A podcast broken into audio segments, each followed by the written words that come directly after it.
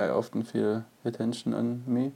I like that, but I also think attention should be shared, or I would like attention to, on everyone because it makes you feel good. That's what we are also as kids that we are looking for attention always, and I think it's a good medicine to give people attention.